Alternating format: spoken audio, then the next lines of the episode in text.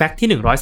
138 ด้วยความที่จีน ใช้เวลามาตรฐานเดียวบนพื้นที่ประเทศที่กว้างมาก ครอบคลุม 5 time zone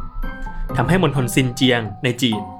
มีการใช้ time zone 2 time zone ควบคู่กันไป แบ่งตามชาติพันธุ์ของคนในท้องที่ซะอย่างนั้น โดยชาวจีนฮั่นใช้เวลาปักกิ่ง ส่วนชาวอุยกูร์และคาซัค